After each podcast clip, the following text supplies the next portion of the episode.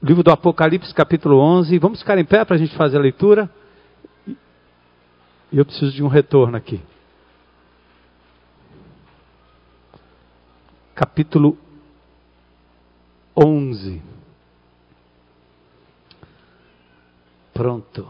Boa. O livro, a palavra Apocalipse quer dizer revelação, revelar, dar sentido, abrir o significado. A gente pensa que o livro do Apocalipse esconde grandes mistérios, mas não é nada disso. Os mistérios, a linguagem é misteriosa, ela é simbólica, mas era uma linguagem que João usou para impedir que os romanos naquela época, olhando para essa carta ou lendo essa carta, pudesse descobrir alguma coisa acerca da igreja e ainda piorar o sofrimento dela. Mas João escreve numa linguagem que o povo de Deus certamente tinha condições, não só pelo espírito, mas pelo entendimento das, das linguagens, do simbolismo, das metáforas, das hipérboles, enfim, as figuras de linguagem eram suficientes para que o povo pudesse entender do que João estava falando na verdade. E uma das coisas que o Apocalipse faz é descortinar, abrir um buraco na eternidade e nos revelar aquilo que vai acontecer no futuro. Nós não precisamos de nenhum tipo de adivinhação especial, nenhum tipo de profecia barata, nenhum tipo de sonhos ou visões, além daquilo que está na palavra de Deus. Nós pouco estudamos e conhecemos o livro do Apocalipse. Mas o livro do Apocalipse abre então essa cortina nos céus e nos antecipa o que vai acontecer. Esse texto já foi cantado, fez parte de grandes obras musicais, Aleluia de Handel. E aqui é a sétima trombeta, no capítulo 11. O sétimo anjo toca a sua trombeta e ouve fortes vozes nos céus que diziam: O reino do mundo se tornou de nosso Senhor e do seu Cristo e ele reinará para todo o sempre. Os vinte e quatro anciãos que estavam assentados em seus tronos diante de Deus prostraram-se sobre os seus rostos e adoraram a Deus, dizendo: Graças te damos, Senhor Deus Todo-Poderoso, que és e que eras, porque assumiste o teu grande poder e começaste a reinar. As nações se iraram e chegou a tua ira.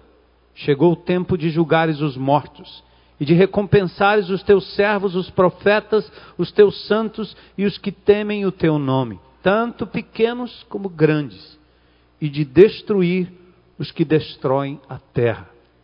Então foi aberto o santuário de Deus nos céus, e ali foi vista a arca da aliança. Houve relâmpagos, vozes, trovões, um terremoto e grande temporal de granizo.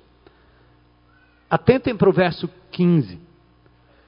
O reino do mundo significa todo tipo de poder mundano, qualquer poder existente em qualquer era da história humana, todo o poder, todo o reinado, todo o domínio se tornou de nosso Senhor e do seu Cristo.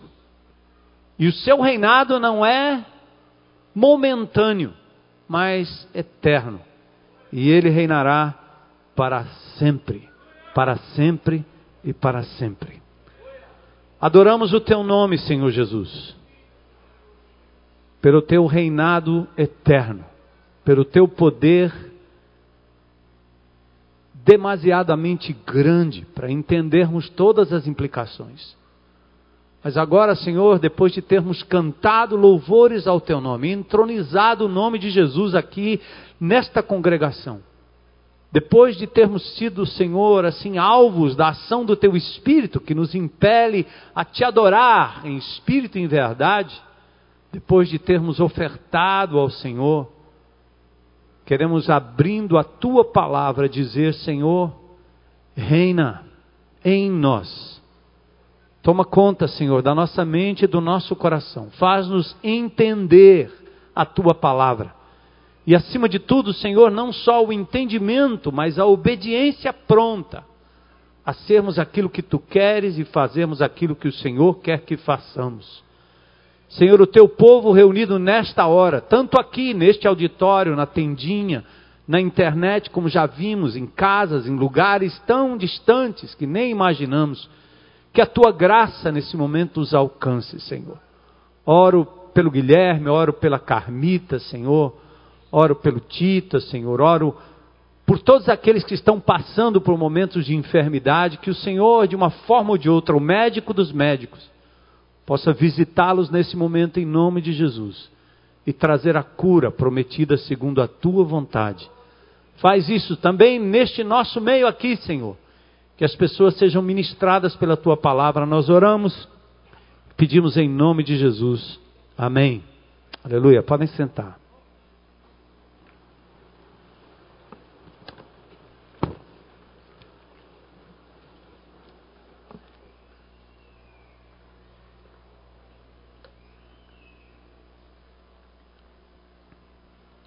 Bom, nós estamos em mais um item da oração do Pai Nosso, oração que Jesus nos deixou como modelo, inserida no Sermão da Montanha.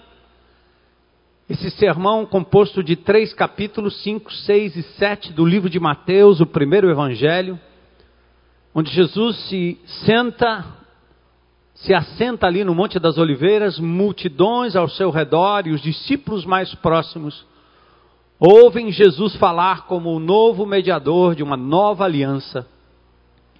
Diferentemente dos escribas e fariseus que na época interpretavam a, o Velho Testamento, Jesus agora traz nova revelação, nova escritura, dando um sentido até mais profundo ao Velho Testamento.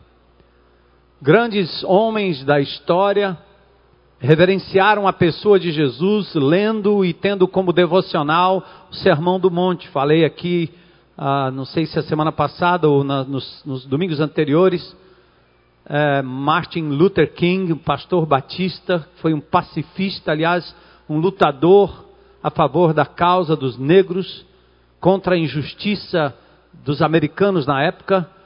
Esse era um homem que, com base no Sermão da Montanha, é, iniciou uma, um, tremenda, um tremendo levante lá na América contra a discriminação, sem uso de armas, sem uso da violência, apenas aplicando princípios bíblicos do Senhor Jesus Cristo. Mahatma Gandhi fez a mesma coisa. Este indiano, que tanto na África do Sul quanto no seu próprio país, batalhou pela libertação do seu povo para tirá-lo da opressão anglicana ou inglesa. Esse homem, apesar de ser um homem focado em outra, outro elo de religiosidade, tinha no Sermão do Monte o seu devocional quase diário. E nós devemos prestar atenção nesse texto com muito carinho. Eu digo isso porque a oração do Pai Nosso está exatamente dentro deste contexto do Sermão da Montanha. Jesus, neste sermão, nos alerta claramente em Mateus 5,20 que a nossa justiça deve exceder em muito a dos escribas e dos fariseus, ou nós não temos assento no reino de Deus. O que ele estava querendo dizer é que a nossa justiça, o nosso senso de justiça, a nossa caminhada cristã deve ir para muito além da mera religiosidade do sim e do não, do faz ou não faz, do proíbe ou deixa de proibir, de ritos e mandatos religiosos, sejam eles de pastores, padres, igrejas, qualquer que seja ela, não pode superar a justiça que vem do Senhor, da Sua palavra, conforme ensinado no Sermão do Monte. E ele diz ainda lá no verso 48 que nós devemos ser perfeitos como o Pai é perfeito. Aqui não cabe nenhuma comparação em termos de quem nós somos, se somos bons ou melhores do que quem quer que seja. O nosso padrão é sempre o divino. E para esse padrão, todos nós estamos muito aquém da exigência divina. Por isso não cabe, não compete ao homem tentar ganhar a sua salvação através das suas boas obras. Só o sacrifício de Jesus, que pagou o preço, pode nos religar a Deus e nos levar de volta a Deus. No sermão ainda da montanha, falando sobre a oração, Jesus antecede a oração com duas recomendações muito claras. A primeira recomendação é que a gente não use do expediente de orar em pé ou publicamente com o intuito de sermos vistos pelos homens. Qualquer pessoa que ora em função do outro, do lado ou do grupo em que está inserido, como os fariseus faziam nas sinagogas, oravam em pé, nas praças, oravam em pé. E o problema não era a oração em pé ou sentado ou deitado, mas era a motivação, orar com o intuito de ser visto pelos outros. Jesus diz: não façam isso. Muito pelo contrário. Você vai orar, entra lá no seu quarto em secreto e teu pai que te vê em secreto te recompensará. Porque se, a, se o objetivo da oração é fazer com que as pessoas possam ouvir o que você está orando, no, no, momento que as pessoas ouvem o que você está orando, a sua recompensa já está dada, acabou, não tem fundamento, não tem razão para essa oração. Deus está fechando seus ouvidos para isso. E a outra recomendação é não use de vãs repetições, como fazem os pagãos, os que não conhecem a Deus. Aqueles que acham que a oração é um fim em si mesmo e fazem da repetição seu mantra. Nós, como bons romanos, durante muitos anos aprendemos isso. Que o repetir de uma oração pode ser eficaz no perdão de pecados, no aplacamento da ira de Deus, ou até no fato dele de fato nos ouvir. E assim pessoas passam horas e horas, horas e horas, repetindo a mesma oração. Jesus, pasmem, disse no mesmo texto: não usem de vãs repetições como aqueles que não creem. Porque Deus não é surdo. Elias disse isso, aqueles que oravam aos seus Baalins, os profetas de Baal, que não só repetiam a mesma coisa, mas falavam cada vez mais alto. E Elias até brincava dizendo: grita mais, quem sabe ele está dormindo. Repete, quem sabe ele é surdo, não está entendendo. Ou como dizia minha mãe e meu pai, ele é moco. Não sei se conhece essa expressão, deve ser muito baiana, né? Moco, surdo, não ouve direito. Nenhum pai se alegraria em ouvir um filho repetindo a mesma coisa duzentas vezes, o mesmo conteúdo. Então, esta oração jamais foi dada para ser recitada repetidas vezes. O Pai Nosso é um modelo de oração. Ao olharmos para o Pai Nosso, nós aprendemos como orar a Deus, como a nossa estrutura de oração pode ser formatada para alcançarmos a vontade de Deus. E nesse quesito, inclusive, como prova daquilo que eu estou dizendo, em nenhum outro lugar na Bíblia ou no Novo Testamento você encontra a oração repetida. Nenhum dos apóstolos, nem Pedro, nem Paulo, nem João, nem Tiago, nenhum deles repete ou repetem a oração do Pai Nosso. Eles oram espontaneamente a Deus, mas você pode perceber o mesmo formato. Qual o formato da oração? O lado vertical divino e o lado horizontal humano. No lado divino, a oração começa com uma relação do filho para com o pai e depois tem os três aspectos: teu nome, teu reino, tua vontade. Pode repetir comigo, classe? Teu nome, teu reino, tua vontade.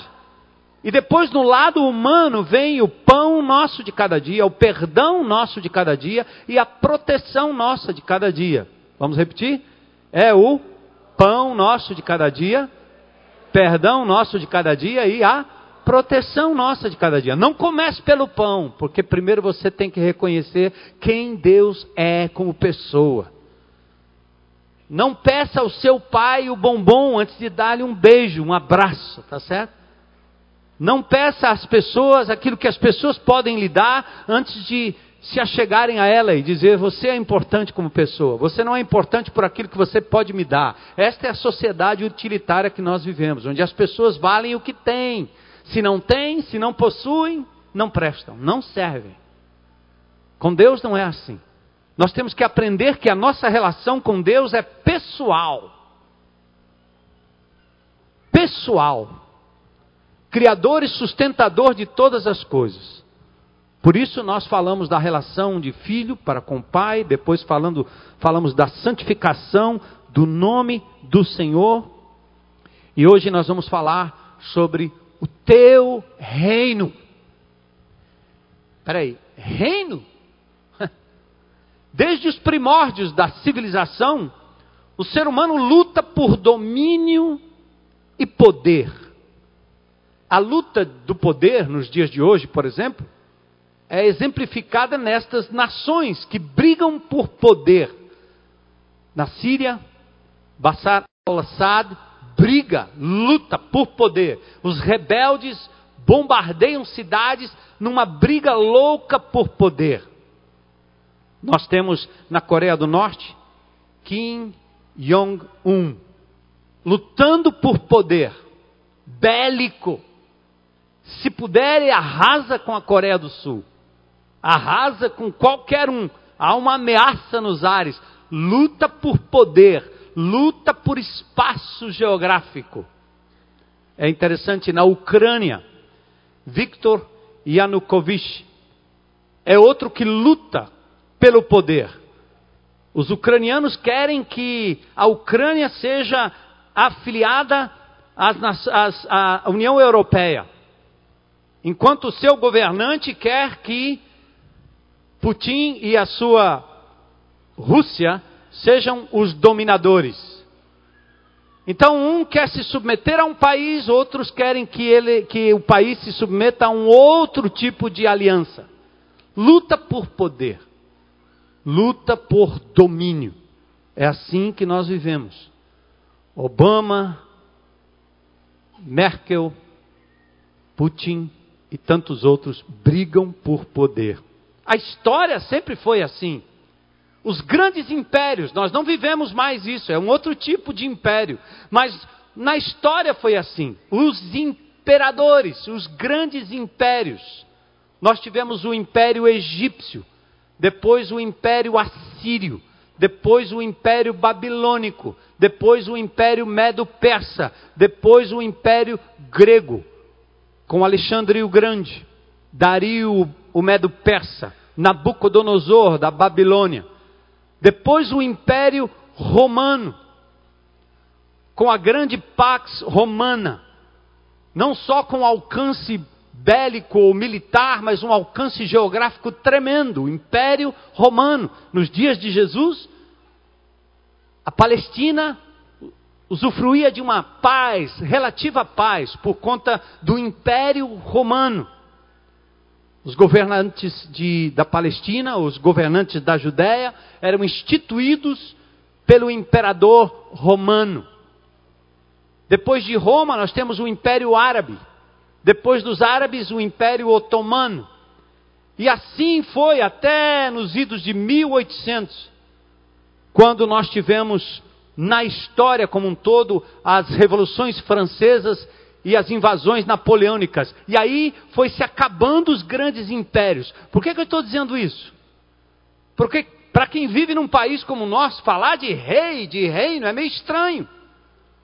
Como é estranho falar de ovelha, de pastor, como é estranho a gente ler o Velho Testamento e começa a achar que Deus é um déspota, porque manda matar, porque permite matar, porque você não vive naquela circunstância e naquela situação, ou nunca viveu, onde você tem o seu território e defende com unhas e dentes suas crianças e todo, e de repente você recebe um adversário lhe circundando até você morrer de fome, comer carne humana e ser depois dizimada aquela população, queimada a sua terra eu duvido que você não se defenderia ali.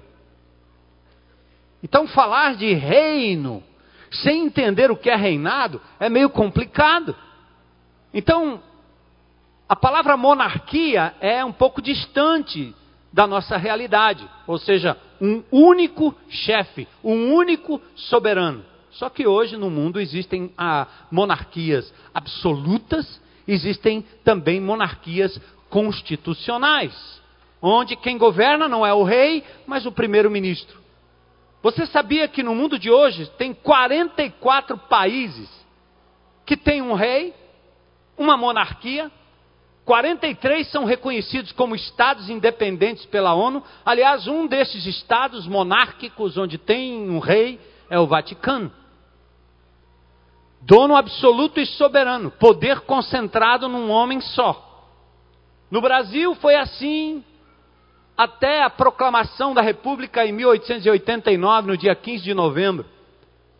Porque até então nós também vivíamos debaixo de um rei, Dom Pedro I, o imperador do Brasil. Hoje, para quem vive numa democracia como a nossa, é difícil falar alguma coisa do tipo: teu reino venha. Que tipo de reino? É o reino do FHC? É o reino do Lula? É o reino da Dilma? Que tipo de reino que nós estamos pedindo? É uma democracia? O que, é que nós estamos pedindo que Deus faça na nossa vida? Só para o seu governo, falando de governo, alguns países que hoje vivem essa monarquia: Arábia Saudita, Austrália, Bélgica, Butão, Canadá, Espanha, Dinamarca, Jamaica, Jordânia, Reino Unido, Suécia, Mônaco, Japão. É uma monarquia, tem um imperador japonês. Algumas são absolutas, outras são diferenciadas, porque tem lá o seu parlamento. Então, falar de trono, no trono, teu trono, teu cetro, teu reinado. Gente, estas são as melhores ilustrações de poder e domínios absolutos, embora a gente não viva sob um domínio ah, monárquico, mas presidencialista. Por que essa introdução toda? Para você entender o que o texto está dizendo. É preciso orar com entendimento. É preciso falar de Deus com entendimento. É preciso conhecer Deus com entendimento. Jesus disse: vocês erram porque não conhecem a Escritura, escrita, palavra, nem o poder de Deus. Jesus disse: Esse povo honra-me com os lábios, blá blá blá, mas a mente, o coração está longe de mim. Mas ele também diz: Conhecereis a verdade, e a verdade vos libertará. Quando você conhece a verdade, a palavra de Deus, há libertação. Nem pastores, nem sacerdotes talvez a maioria ou um grande número deles não tem interesse em abrir e revelar a verdade, senão fazer com que você se sinta bem e tenha um culto maravilhoso para se sentir bem, mas sem algo que na verdade possa tocar na sua mente, para que você, através da mudança de mente, decida no seu coração e pratique aquilo que Deus tem dito. Só existe um jeito de instruir o povo de Deus, é através da palavra de Deus. Então, quando nós pedimos ao Pai que Ele seja santificado e que Ele reine sobre nós, é mais do que pedir democracia, parlamentarismo, socialismo, comunismo ou qualquer coisa do tipo. Quando nós oramos assim, nós estamos pedindo uma teocracia. Democracia é o poder, o reinado, o controle do povo. Teocracia é o poder de Deus, Theos, Deus, reinando sobre nós. Então presta atenção no que você vai pedir nessa oração. Não é democracia, não é egocracia, eu que mando, mas é teocracia. Sabe por quê, gente? As implicações desta oração são comprometedoras, presta atenção, mas elas são libertadoras. Por dois motivos. Primeiro, porque nós estamos acostumados a reinar. Pense. Desde pequenininho. Desde Gugu Gagá você quer reinar. É na hora que você quer, do jeito que você quer, como você quer, senão você abre o berreiro. Você ficou velho e não mudou muito. Você briga e briga e briga quando você quer, você quer, você quer, você quer, você quer, e vira um meninão zangado de cabelo branco. Você está acostumado a reinar. Eu e você estamos acostumados a reinar. Outro problema que nós temos, que não é peculiaridade de jovens e adolescentes, nós somos rebeldes por natureza. Ai, governo, sou contra. Essa, quando eu era jovem, eu gostava dessa. Alá Che Guevara, aí governo, sou contra. Tem alguém mandando, tem alguém governando, sou contra. Rebeldia é o que está naturalmente no nosso coração. Os bebezinhos não precisam aprender sobre política para dizer para o pai: não. Não. Aprendem rápido a palavra não. Mesmo que ele vá dizer sim depois, a primeira palavra é não. Então, é rebeldia natural. E gostamos de reinar. Então, se nós parássemos a nossa oração por aqui, Pai nosso, legal. Santificado seja o teu nome. Tudo bem. Nós estaríamos, sabe como? Entregues ao não suprimento da fome, comendo o pão que o diabo amassou, continuando a viver o que nós estamos experimentando hoje: fome, fome, fome, fome. E quem está recebendo dinheiro, mesmo que seja do Bolsa Família, está comendo aquilo que lhe mata. Comendo ventilador, eletrodoméstico, comendo comida que não presta, comendo fast food e morrendo. Fome, escassez, desequilíbrio social. Também nós estamos vivendo, ao invés do perdão nosso, é o ódio nosso de cada dia. Estamos sujeitos ao ódio. Quer parar de orar por aí? Pai nosso, santificado seja o teu nome. Pare por aí. E você vai continuar entregue não apenas à fome, à desigualdade social, aos abutres políticos, empresariais que vivem da miséria que se alimentam da miséria do povo. Não há interesse em mudar o status quo das pessoas das favelas. Não há interesse em, de fato, debelar o crime como um todo. Alguns têm, antes que eu seja pego lá fora e preso rapidinho. Claro que não são todos.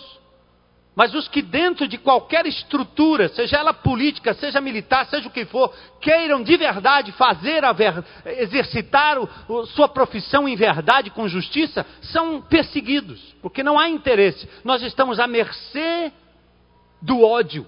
Ódio em casa, ódio na família, ódio na escola. Somos frutos do ódio, da discriminação, da traição e, por fim, da violência. Não tem proteção nossa. O que tem é violência nossa do cada dia, nas torcidas, nos assaltos, nas ameaças de bomba e nos ataques terroristas.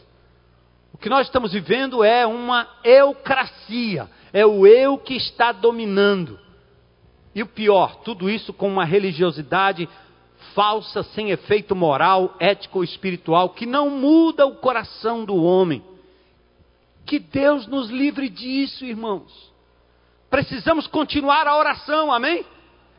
Vamos parar por aqui? Não. Vocês podem ir embora, mas eu não posso parar. Não podemos parar.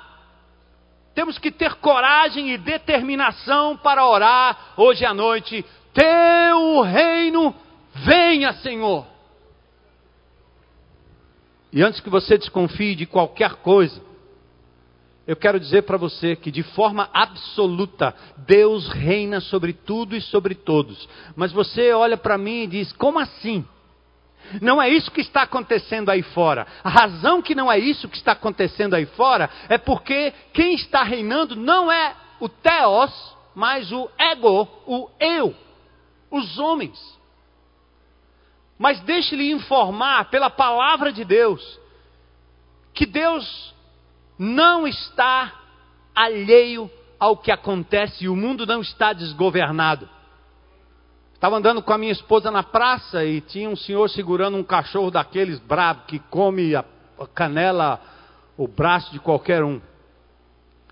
E quando eu percebi o cachorro de longe, né? Estou andando aqui na calçada, o cara com o cachorro na coleira. Eu fiz a meia volta aqui, passei ao largo. E ela passou reto. E quando nós passamos, disse: Meu amor, você sabe o que você acabou de fazer? Você passou na zona de alcance dos dentes daquele cachorro. Eu disse: É mesmo, nem percebi. Eu disse: É, pois é. É assim que o inimigo de Deus age.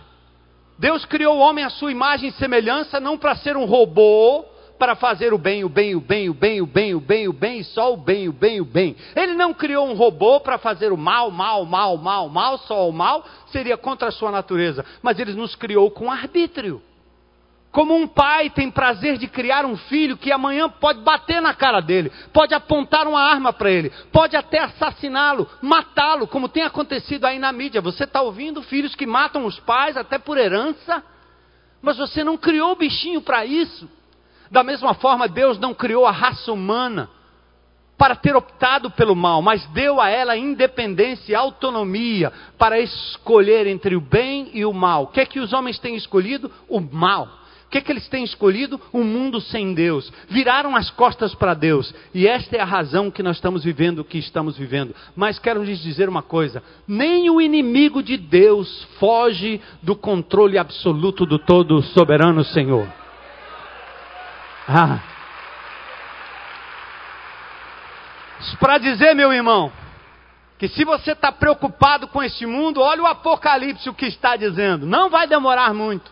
Deus intervém na história da humanidade de um jeito ou do outro. Ele permite que a própria natureza puna o homem pelos seus desmandos com a própria natureza, pela exploração que eles estão fazendo da própria natureza. Mas um dia haverá um juízo final.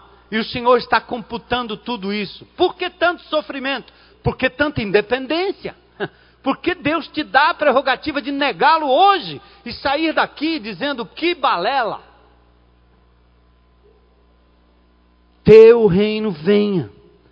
A palavra reino quer dizer, em grego, basileia, em hebraico, malkut, é o direito que se recebe ou que se conquista para governar de forma soberana e com autoridade o povo e um território. Os elementos do reino é um rei que recebe autoridade, súditos, os conquistados pelo poder do rei, leis que são estabelecidas pelo rei, domínio, o território conquistado, e quais são os tipos de reino mencionados na Bíblia? Rapidinho. O reino de Deus.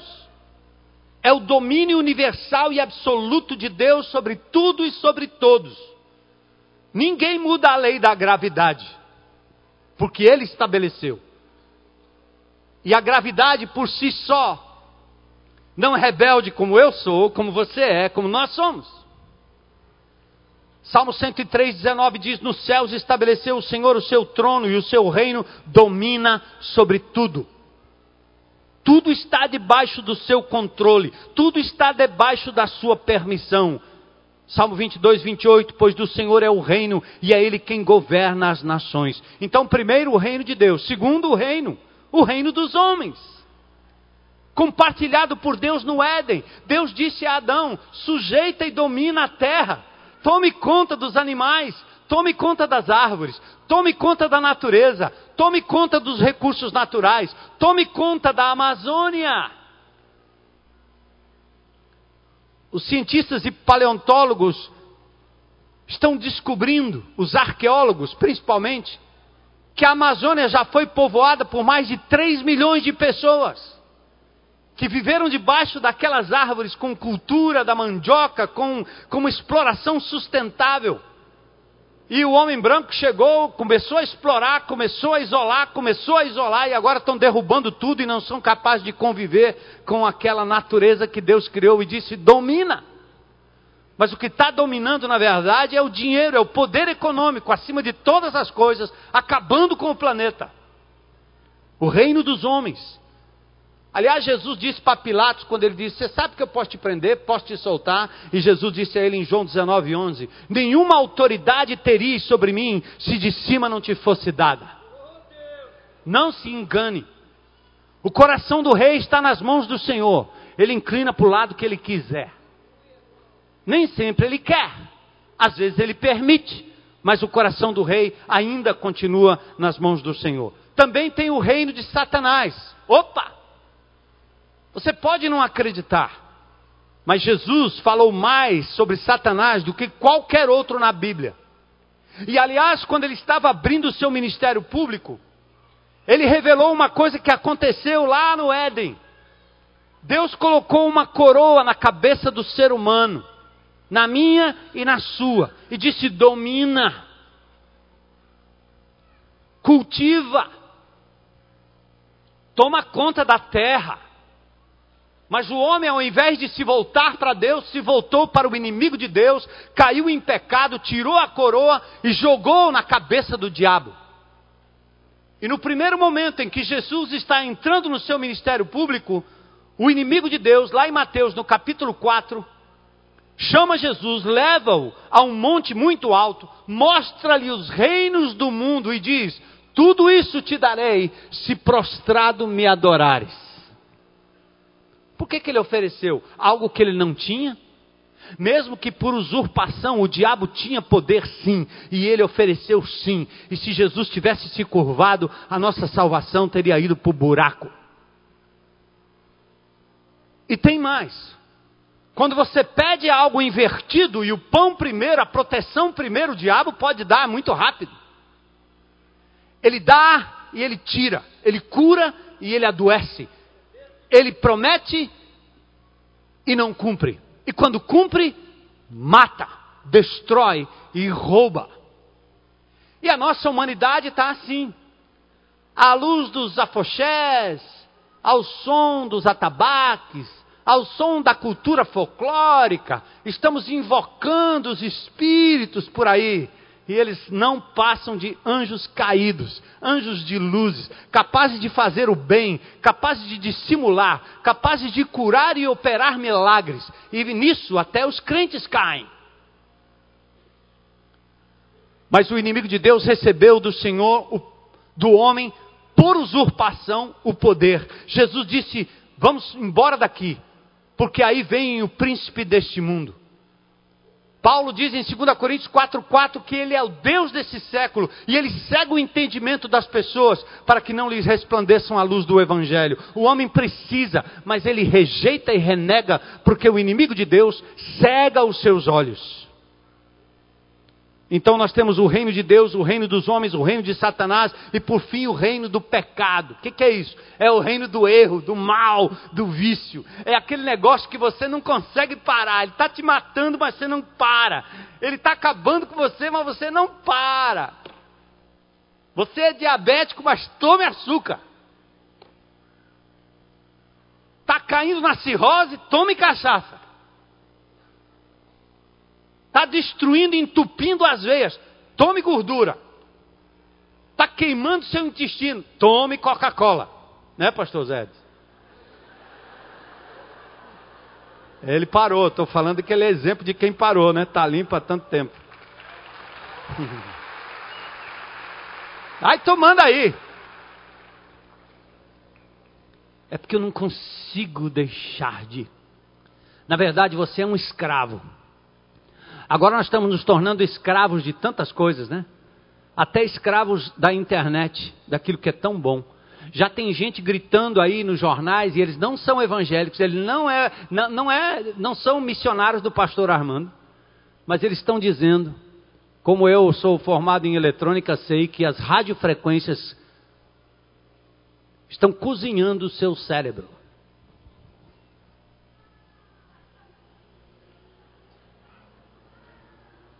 E agora nós estamos tão adictos que nós estamos numa reunião conversando entre dois ou três e um aqui e outro ali. O cara não para, se ele não olhar no Facebook, se ele não olhar no WhatsApp, se ele não olhar para o tal do Instagram, ele morre. Você quer ver o nível de doença em que você está metido, o nível de dependência, de pecado que você está metido, o nível de escravidão que você está metido? Joga esse negócio fora um dia.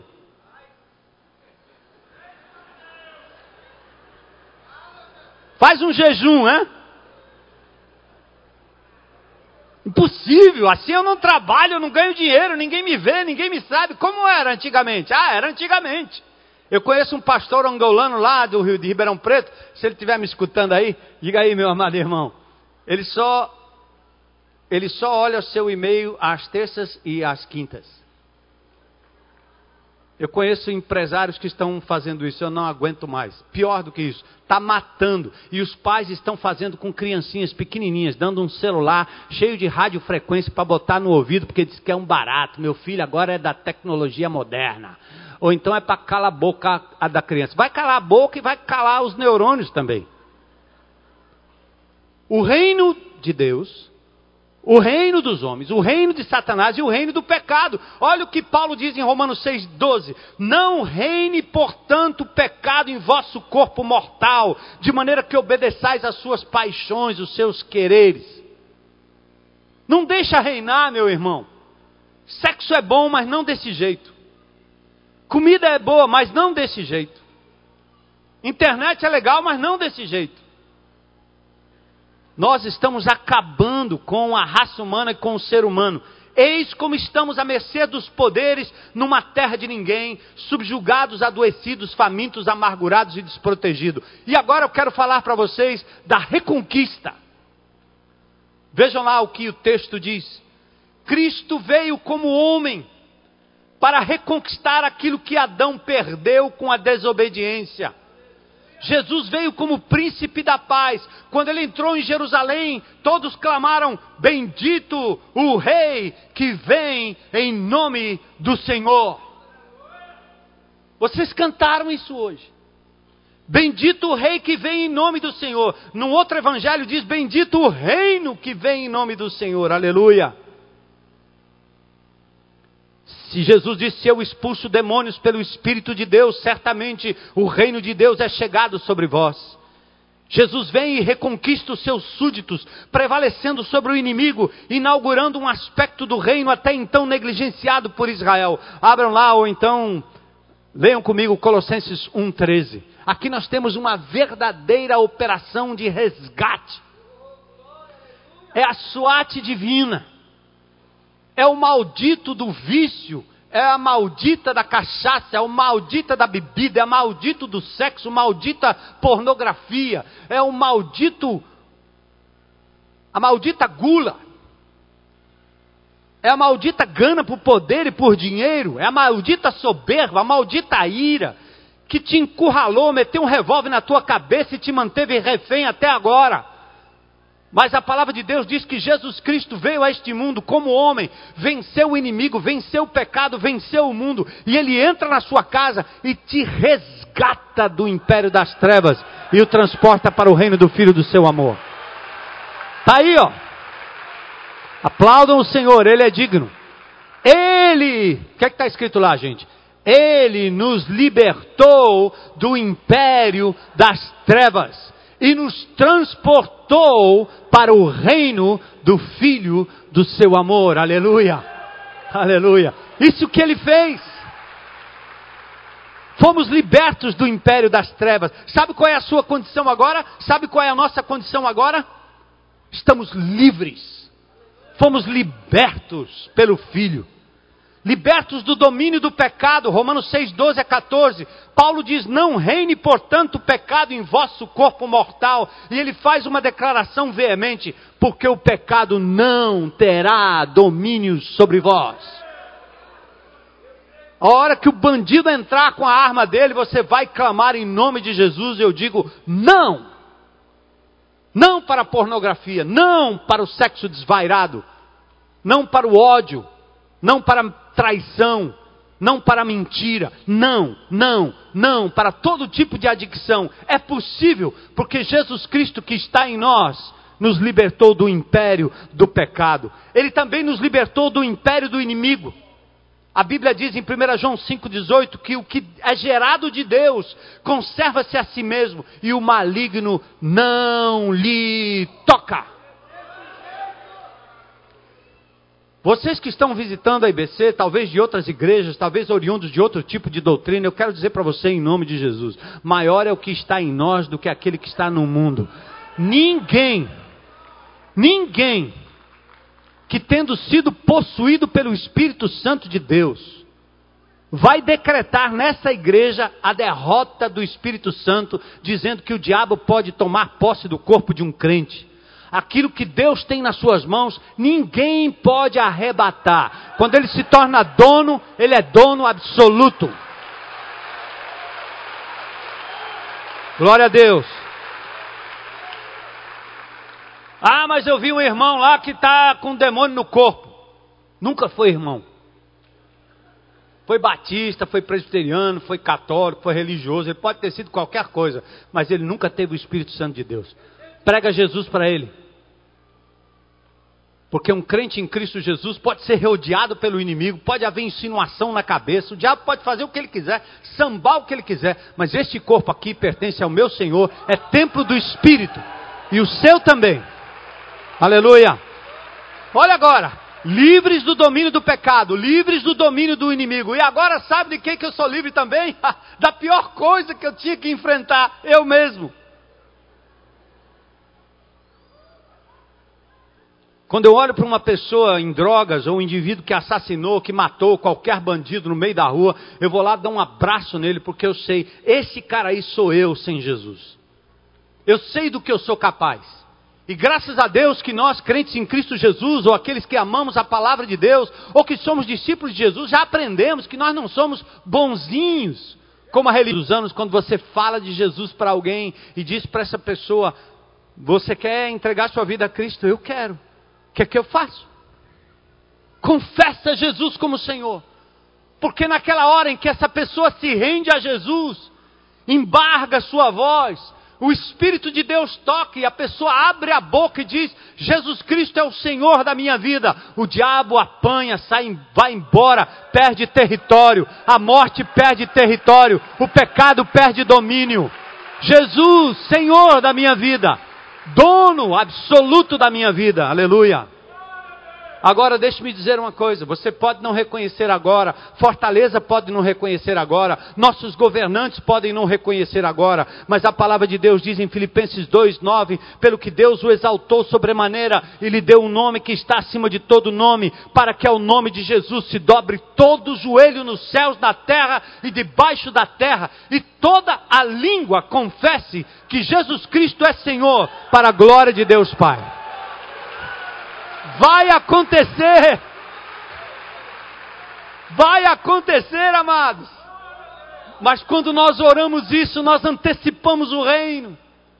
Nós fazemos com que o reino de Deus não seja territorial, porque nós não somos como os, como os muçulmanos, que acham que qualquer pessoa que não crê no seu Alá, que não crê no seu Maomé, deve ser dizimada, dissipada, conquistada, detonada.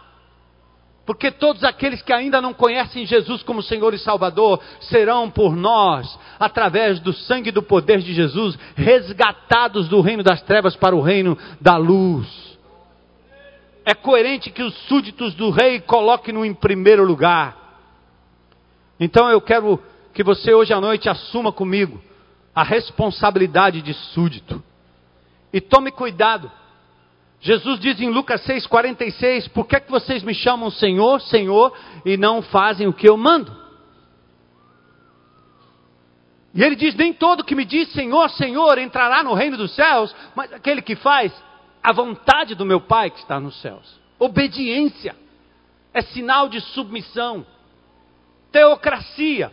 Então, hoje à noite, vamos assumir as responsabilidades de súditos. Primeiramente, aceitação total. Jesus disse: Em verdade vos digo: quem não receber o reino de Deus como uma criança, de maneira nenhuma entrará nele. Você tem que voltar à simplicidade, à credibilidade, à credulidade de uma criança. Eu creio. É como alguém que está à beira de um, de um muro alto e o pai diz: pula, pula que eu te seguro. Tem que crer como uma criança. Tem que crer como uma criança. Dependência total. Eu dependo de ti, Senhor. Depois, devoção total. Quem põe a mão no arado e olha para trás não é digno de entrar no reino de Deus. Lucas 9, 62. E por fim, prioridade total. Busque em primeiro lugar o reino de Deus e a sua justiça, e as demais coisas, pão, perdão, proteção e o que mais você quiser colocar na lista, lhe serão ou vos serão acrescentados. A igreja é a concretização visível do reino de Deus hoje. Quando assim oramos, estamos nos dispondo a sermos aqueles através dos quais o domínio do Rei Jesus vai se manifestar no mundo aqui e agora. Eu quero convidar você, primeiro que é crente em Cristo Jesus, que se diz discípulo de Jesus, frequentador da igreja, membro da comunidade, eu quero convidar você agora a renovar a sua submissão, a sua entrega, abrindo a sua boca e dizendo: Jesus, tu és Senhor e Salvador da minha vida. Jesus, Tu és meu Senhor, meu Salvador. Fala para Ele. Declare para que principados e potestades que pairam ao nosso redor saibam que Jesus Cristo está assumindo o absoluto controle, tem assumido o absoluto controle da vida dos seus filhos aqui hoje à noite nesse lugar. Tu és Senhor da minha vida, Jesus. Eu me submeto, Senhor. Te aceito como uma criança. Te aceito sem condição, Senhor te recebo como meu Senhor e meu Salvador. Glórias ao teu nome. Eu quero convidar você que talvez nunca fez essa declaração e que sabe que tens, você tem reinado, você tem permitido que o inimigo reine na sua vida, você tem deixado que o pecado reine na tua vida aquilo que é bom se torna ruim no final, porque você não tem Deus, não tem motivação. Eu quero que você hoje à noite tenha a oportunidade de se livrar do seu eu, machucado, manchado, adoecido, magoado, abusado por homens, mulheres, pessoas, enfim. E você hoje à noite pode dizer: Eu quero ser crucificado com Cristo. Quero que o meu eu seja cravado na cruz de Jesus. E agora vivo não mais eu, eu não quero mais eu, eu reinando, mas quero que Cristo reine na minha vida. Cristo viva através de mim. Cristo que o seu caráter passe através do meu caráter hoje à noite. Aleluia. Quantos hoje à noite gostariam de orar essa parte do Pai Nosso, significando o seguinte: eu me rendo, eu me entrego ao soberano Senhor Jesus, eu aceito Sua morte na cruz por mim, Seu perdão absoluto e total e o Seu senhorio sobre a minha vida. Tem alguém hoje à noite? Fica de pé, levanta sua mão, alguém que se manifesta hoje. Glória a Deus, glória a Deus, glória a Deus, glória a Deus, glória a Deus, glória a Deus. Glória a Deus. Dê um abraço, dê um abraço. Ei, amados, não se envergonhe do Evangelho de Jesus, é para Ele, é por Ele. Tem mais alguém hoje à noite? Mais alguém? Levanta sua mão, fica de pé aí. Diga, sou eu, eu quero entregar minha vida a Jesus hoje. Não se envergonhe do Evangelho de Cristo. Aleluia. Glória a Deus. Glória a Deus. Nós celebramos a vitória de Jesus hoje. Glória a Deus. Irmãos, a hora está passada. Fiquem parados aí em nome de Jesus por um momento. Eu quero falar à igreja de novo. Você sabia? Paulo diz em Filipenses 3:20 que a nossa cidade está no céu. Nós não somos deste mundo. Nós somos embaixadores de Jesus neste mundo. E quando você se reúne dois ou três em nome dele, neste lugar o Senhor reina. Ele está presente. Eu quero desafiar os crentes dessa comunidade neste ano de 2014, por conta de tudo que está acontecendo ao nosso redor. Não apenas vamos orar e interceder pelas nossas autoridades, pela nossa presidenta Dilma, pelo nosso governador Cid, pelo nosso prefeito Roberto Cláudio, pelo nosso superintendente aqui da nossa regional, o doutor Renato Lima. Vamos interceder por esses homens e mulheres de Deus. Mas não apenas isso. Vamos fazer de cada um de nós um agente do reino de Deus aqui nesta terra, um representante fiel deste reino para conquistar pessoas que estão nas trevas e trazê-las para a sua maravilhosa luz. Nós temos aqui quase 400 grupos pequenos nesta igreja, mas sabe o que, que nós decidimos, estamos decidindo fazer? Nós gostaríamos de desafiar você, meu irmão. Comece um do zero. Seja um agente do reino de Deus, tenha coragem. Há milhares lá fora que Jesus quer conduzir das trevas para a luz. Vamos parar de olhar para os nossos próprios problemas, para os nossos próprios umbigos, cuidando das nossas mazelas, elas só vão ser resolvidas lá nos céus. Nós vamos ficar o resto da vida aqui tentando resolver problema que só a ressurreição vai resolver.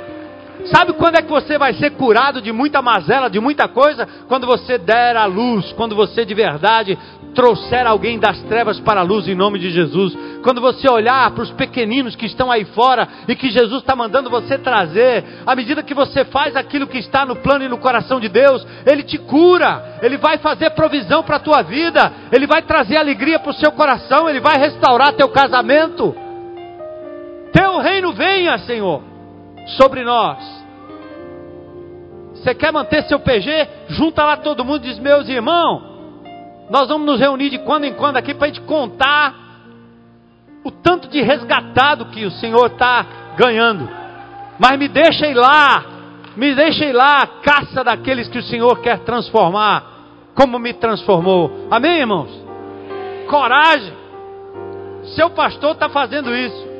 Vai levar muita burdoada na cara, muita coisa, mas não tem problema. Eu quero falar do amor de Jesus àqueles que aqui nesta cidade, em qualquer lugar que você esteja, precisa do amor de Jesus. Senhor, reina sobre nós. Amém? E eu quero convidar você a ficar de pé. Vamos encerrar cantando ao Senhor como uma oração. Não mexa nas cadeiras, tá certo? Não precisa mexer com cadeira. Vamos adorar Deus que é magnífico, que é digno. Ele merece que a gente cante louvores. Quem sabe o arrebatamento é daqui a pouco. E ele vai te pegar lá no estacionamento. É aqui, meu irmão. Aleluia! Vamos cantar. Eu quero convidar você que entregou sua vida a Jesus a vir aqui à frente celebrar com a gente. Amém? Vem, vem, vem, vem. Vamos aplaudir o Senhor, Ele é digno.